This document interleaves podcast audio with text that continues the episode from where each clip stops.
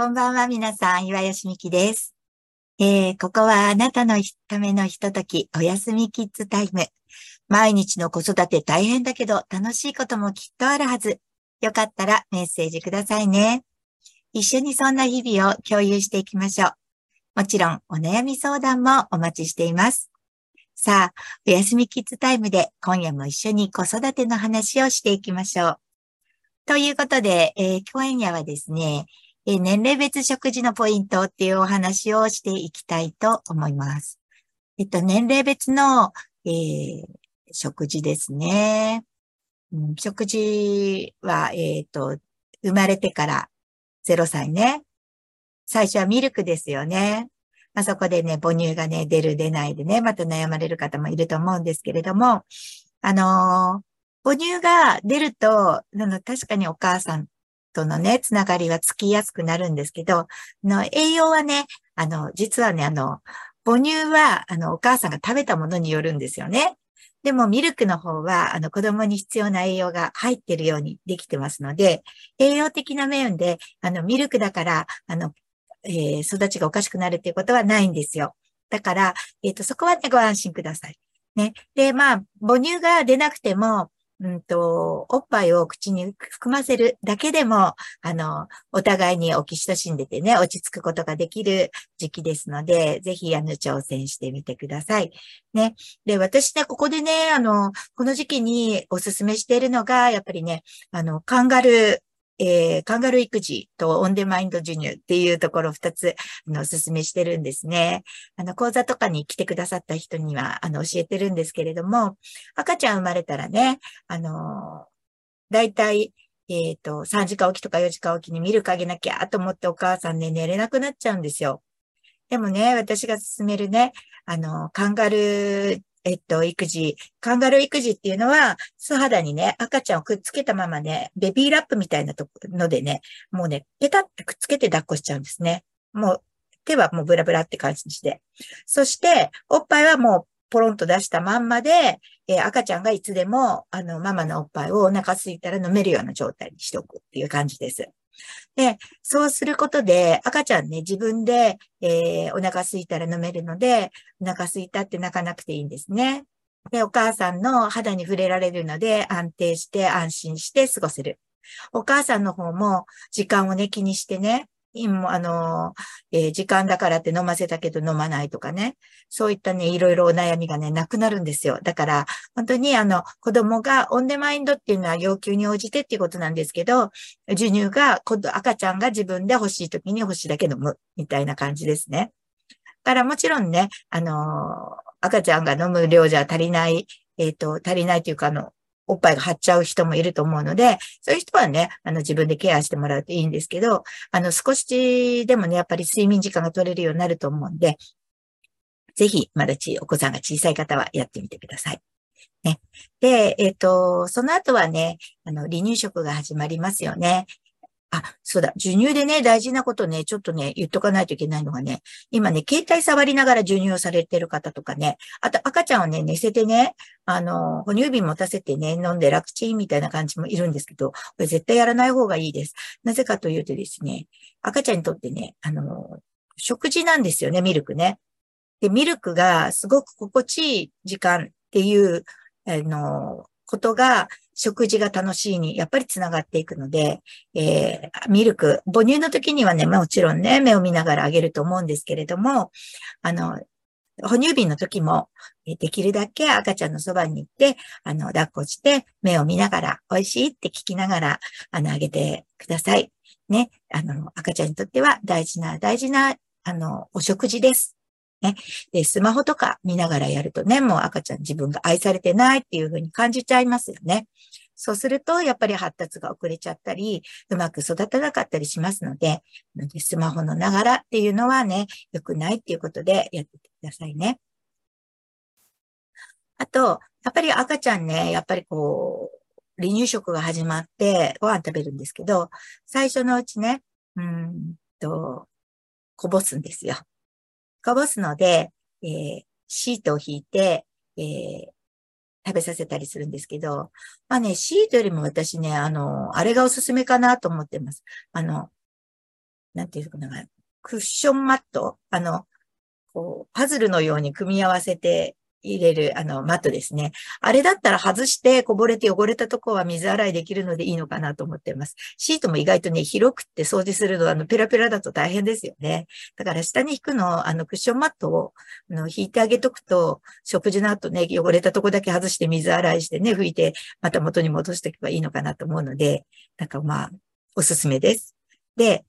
えっと、この時に、離乳食の時、始まった時に、やっぱりね、あの、えー、赤ちゃんって最初はね、やっぱりこれ食べ物と思ってないんですよね。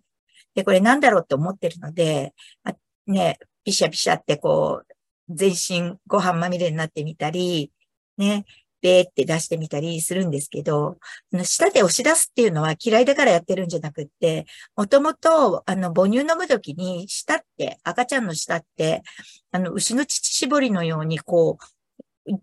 こう前後に動くことで絞り出してるんですよね、ミルクをね。だからその動きで食べ物が入るとね、自然に舌が出るんですよ。だから食べ物を嫌いだからやってるんじゃなくて、あの、食べようとして、でも、あの、うまく動かせなくて、ミルクと同じように、母乳と同じように飲もうとしたら、舌で押し出しちゃった、みたいな感じなので、あの、気にせず、何回も何回も練習していくと、上手に食べられるようになります。でね、基本食べ物をね、あの、本当に赤ちゃん、離乳食始まると、えー、ちょうどね、未来が、えっと、減っていきかけるところ、あの、味がだんだんね、あの、味覚が安定するところで離乳食が始まるんですよね。だから、あの、だんだんね、好みがね、少し、こう、最初は食べてたんだけど、あの、食べなくなったりとか言ったのはね、出てきます。なぜかというと、あの、味覚がどんどん変わっていくからですね。でも、食べなかったから嫌いというわけではないんですよ。なんかこう、今まで感じなかった味を感じたり、今まであの、美味しいと思ってたのがそうじゃなくなったり、いろんな味の変化があるんですよね。同じものでも。だから、あの、食べなかったから食べさせないんじゃなくって、食べなくてもコンスタントにあげてください。無理やり口にねじ込む必要はありません。だけど、あの、美味しいよっていう、あの、プラスの言葉をかけてあげることは大事です。ね。あの、昨日も言ったんですけど、そこで、あ、これ嫌いなのとかね、そういった言葉をかけると、赤ちゃんはもうそれが自分は嫌いなんだっていうふうに思い込んでしまう。それが、あの、まだ言葉を返さない時でも、お母さんたちの表情とかで、あの、そうやって読み込んじゃうんで、ぜひ、あの、それはね、えー、やめてあげて、いつも美味しいね、美味しいよ、そういったことで、あの、あげてください。あとはね、一緒に食べるっていうのもいいですよ。あの、お母さんが実際にお口の中に食べ物を入れて、別に離乳食じゃなくても構いません。あの、で、カミカミがおっくんってして、あーんって言って、美味しかったっていうだけでも赤ちゃん、ちょっとね、ミラーリングって言って、この時期は真似する、行動を真似するっていうね、本当にあの、反応がありますので、それで上手に食べさせるっていうこともできます。で、えっと、いろんなね、食材を食べるんですけれども、まだ本能がつあの強い時期なので、緑とか青。食材で青あんまり見かけないんですけど、そういったのをね、食べさせようとするとね、拒否反応を起こしたりするんですよね。でも、ちょっとずつ食べさせていくことで、それが割と美味しいなっていうことを感じれば、子供たちの見かけじゃないんだっていうのを学んでいきます。ね、なんでね、なんかそういうの食べないかっていうと、あのね、うんと、植物って、緑の時って熟してないんですよね。赤になると熟してるんですよね。それが本能にね、あの ディーエヌエー に刻まり、刻み込まれてるから、本能的になんか緑だと、ああ、まだこれはね、食べられないものってなっちゃうんですよ。青いものは、あの、紙ですね。あの、毒って思ってしまうんですよね。体に悪いもの。だから、あの、色で、やっぱり赤ちゃん食欲増したり、増さなかったり、割と赤いものはよく食べたりしますよね。それは熟しているものっていう反応でやってます。はい。だけあの、だけど、経験大事なので、食べなくても何回も何回もトライしてください。そのうち食べれるようになります。ね。で、この時期の赤ちゃんね、甘いもの大好きなので、えー、そうですねあの。割と甘めに味をつけてあげると食べやすくなりますね。で、塩分は上げすぎると赤ちゃんね、なんかちょっと、なくなっちゃったりするので、あの、塩分は薄めにしてあげてください。でえそこから手づか、あのー、赤ちゃんが、えー、大きくなっていくんですけども、えっと、離乳食も中期、後期、そうですね、ろっかげつ、じゃあ、きゅう、きゅうかげつぐらいきゅうかげつ以降になるかな。そうすると、えっと、中期以降になってくると思うので、ご飯に形が出てきます。そうするとね、赤ちゃんもね、よーくね、いろんなとこ観察できるようになっていて、手づかみ食べ始まるんですね。手づかみ食べ、ぜひ長くやらせてください。ね、手づかみ食べは本当に指先に刺激が与えて、あの、いろんないいことがたくさんあります。能力も育ちます。だから、えー、子供が器用になって自己肯定感も育ちます。そういったことでね、本来であればにさいぐらいまでね、手づかみ食べずっとやるんですよね。そしてその後はもうすぐ箸に移行できます。えっと、手づかみ食べをしっかりやってると、みっつの指がすごく筋肉が育って神経も育つんですね。そうすると、あの途中ね、あのクレヨンとかもさんてん持ちで書くようになりますね。で、なぜスプーンとか飛ばしていいかっていうと、いつでも使えるんですよ。スプーンの動きそんなに複雑じゃないんで。なので、ごほん指からさんぼん指になってにほん指を使うようになって食べ物が食べられるようになると、大概もうさんぼん指が使えるので、スプーンとかは使えます。ただ、使えるからって言って渡しとくと他の指使わなくなりますよね。そうすると成長がこうそこでストップしてしまうから、ずっと刺激を与え続けるために、わざと手づかみ食べを長くやらせるんです。で、その後、箸に行くと、箸っていうのは指先じゃなくて、その先に神経を、えー、活かせないと、うんと、できないことがたくさんありますよね。取れないんですよね、ご飯がね。そういったところで、頭も使うし、神経も使うし、目と、目も使うしっていうことで、あの、すごくし、あの、刺激が多いです。だから、その後はお箸で食べるっていうことをやってみるといいかなと思います。で、えっと、離乳食がそうやって進んでいくと、えー、ちょうどいっさいぐらいで問題としては食べる食べないの、あの、好みが偏ったりします。ただね、これは本当に味覚が変化してるっていうところもあるので、何回も出して、あの、食べた時に褒めてあげてください。ね、食べない時に絶対にあの、マイナスの言葉をかけないでください。そうやってやってるうちに食べるようになります。ね、あの、無理やりに口の中に入れたりすると、やっぱりその時間、ご飯の時間が恐怖って思ったら、あの、そこから食事が嫌いになってしまうんですよね。そうすると、さらに食べなくなる。ので、あの、どちらかというと、食べられた時に褒めて、食事に対するイメージを良くしておくっていうことの方が大切です。で、できれば、あの、この辺まだマナーが必要じゃないんですよ。だから、丼にすれば食べれば、食べるんだったら丼にして全然 OK です。マナーを教えるのはもうちょっと先で大丈夫なので、あの、食べられるようにして食べてください。ね。で、えっと、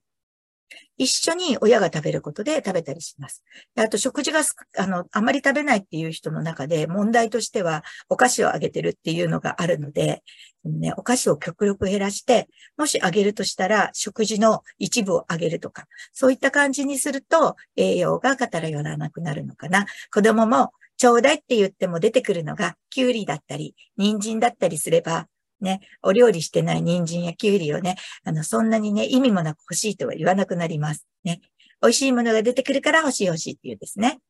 だからそういう時には、あの、人参とかきゅうり、スティックをあげてください。そうすると本当にお腹が空いてれば食べますし、空いてなければご飯まで待ってると思います。で、あのー、もしね、この時にね、目が離せない時期なので、食事の用意なかなか難しいよっていう人がいたら、おんぶしちゃってください。おんぶすると、あの、子供が、あの、本当にあの、目が離さなく、あの、離しても背中にいるので大丈夫なだけでなく、あの、お母さんと一体感があるので、子供にとっても嬉しいんですね。で、えー、家事をするところを見ながら自分も家事、家のことをお手伝いっていうところを、あの、まだできないけれども、こういうことをしてるんだという家の一員として覚えていきます。そうすると、後ほどできるようになった時にいろんなことがね、挑戦しようとしてくれるので、あの、すごくいいです。だから、あの、ぜひ、おんぶっていうところで頑張ってみてください。えー、そうですね。と、その後ね、さんさいからごさいっていうね、あの、きちんとね、あの、子供たちが、あの、心が育ってると、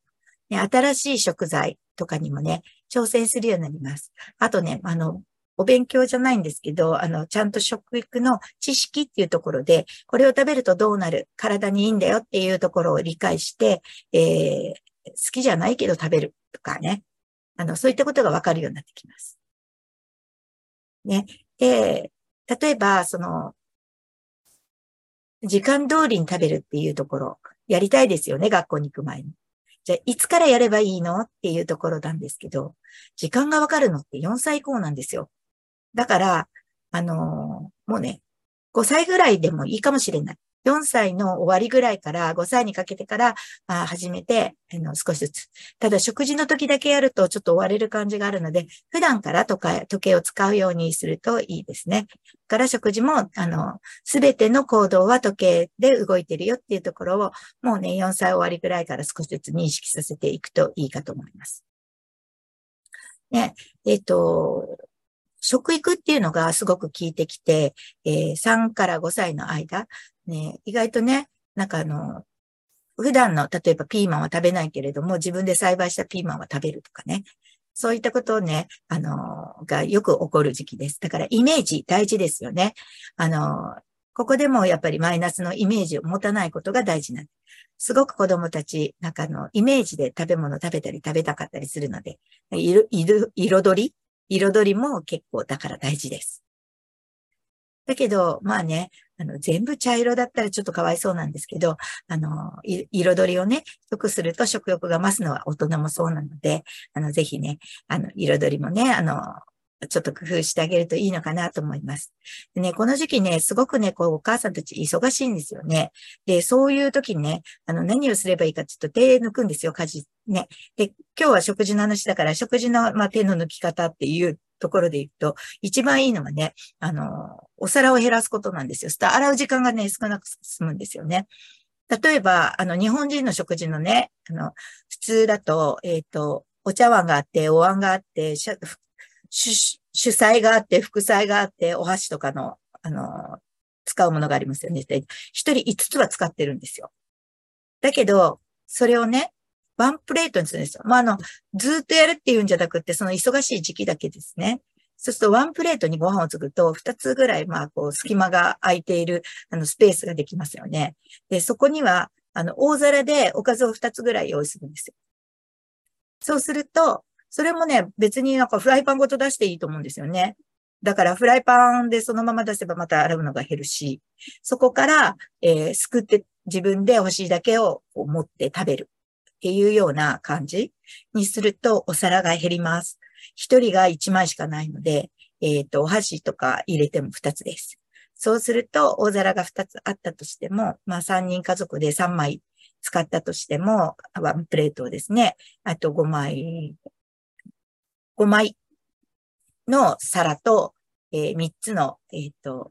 食具っていう洗う数になるので、あっという間です。そしてぜひこの時期にあの頑張ってパパに頼んで食洗機を買ってもらってください。そうすると食べ物を水でジャジャって流して、あとは食洗機にお任せ。そうすると、あの、食事のね、後片付けの時間がなくなって、えーお子さんとの時間が少し取れたり、寝せつけの時間が取れたり、お風呂の時間が少し取れたりしていきます。だから家事はね、本当にね、あの、小さいうちは頑張らなくていいです。すべて頑張るのがいいお母さんではないです。なんかできるだけ、あの、手抜いたっていいんです。大きくなってやればいいと思います。ね、もしあの、家事をしっかりと教えていきたいなら、そして子供と一緒にやればいいんです。が、そこまではね、お子供が一緒にやれるようになるまでは手を抜いていくってことも考えてみてください。で、もちろん作る方もそうなんですよ。あの、おすすめするのは、私はあの、えっと、まあね、もちろんね、作り置きもするんですけど、作り置きは作り置きでね、その、結構まとめて時間がかかって作らないといけないっていうのがあるから、私割と、あの、その子供が小さいうちは、なんかこう、あの、宅食サービス、あの、まあ、いろんなところに、えっと、もちろんレンジでチンするだけっていうのも来るし、もう材料切って炒めるだけっていうのもあるし、まあ、いろんなタイプのものがあるので、そういったもの、もう最悪お弁当も買ってきてお皿に移すだけでもいいと思います。なんかあの、ね、そこら辺ね、ちょっと手抜きながら頑張っていくといいのかなと思います。もう全然ね、あの、ちゃんとする必要はありません。もしそういうことでね、お父さんがね、文句言うようだったら、お父さんに手伝ってもらいましょう。ね。あの、大変なんだと言ってね。あのそれか、もう子供を見ててくれたらつく作るよって言ってみましょう。そうすると大体見れませんから。ね。あの、そういったことで、あの、手伝ってもくれないのに文句を言うようでしたら、そういうことをちゃんと言ってあげてください。ね、一番いけないのは、お母さんが頑張っ我慢してしまって、それでもうお父さん好きかって言って、で結局我慢できなくなって、ね、それがもう不満がたまりにたまって、実家に帰っちゃったり、離婚につながっちゃったり、そういった方が良くないんですよ。だから、あの、もう思ったことは言う。ね。あの、思ったことを言わないで、最終的に、あの、こう、悪い結果につながっていくよりは、自分の思ったことを言って悪い結果につながったがまだいいじゃないですか。でもね、大体の場合はつながらないんですよ。あの、人間不思議でね、えー、自分のことを、思ったことを言えば、その思ったことを言ってるあなたがあなたになるんですね。だから、それがデフォルトになるだけだから、ね、いつも我慢している状態のあなたっていうのがあれば、そのいつも我慢している状態のあなたがデフォルトなんですよ。人はだからそれがあなたのデフォルトだと思って、それを期待するだけです。だから思ったことを言うあなたは、あの、それがデフォルトになるから、皆さんそういうふうな人だと思って付き合ってくれるので大丈夫です。そんなので嫌いになったりはしません。で、そんなので嫌いになるぐらいだったら、ちゃんとした付き合いができている人ではありません。というぐらいに、あの、割り切ってください。ね、人間関係ね、あの、一番大切なのは、やっぱりね、疲れないこと。で、なんかお互いに、あの、この人必要だよなって思えることなんですね。で、そういったことね、あの、昔私思えなかったんですよ。でもそうやって思えるようになったので、もしね、困ってる人がいたらご相談ください。相談になります。ね。で、あの、本当にね、食事はね、あの、手抜けるとこは抜いていきましょう。で、ただ、あの、絶対抜いちゃいけないところっていうのはね、毎日、毎日炭水化物、これで良くないんですよ。栄養がほとんどな取れないので。あの、それは良くないです。私、あの、保育園の時にね、えっとね、子供が食べないからって言ってね、毎食お菓子の人がいました。これね、良くないですね。多分ね、子供糖尿病になっちゃうんですよ。そのうちそんなことやってるとね。で、あと、あとね、毎日ね、ご飯のメニュー変わるんですけど、なんかね、うどん、ラーメン、スパゲッティ、うどん、ラーメン、スパゲッティみたいなね、あの、こう、えー、メニューになっていて、で、ほぼほぼ炭水化物がメイン。なので、そうすると栄養がちょっと足りないんですよね。どっちかっていうと、あの、おかずがなな、ご飯がさんぐらいの割合で食べさせてほしいわけですよ。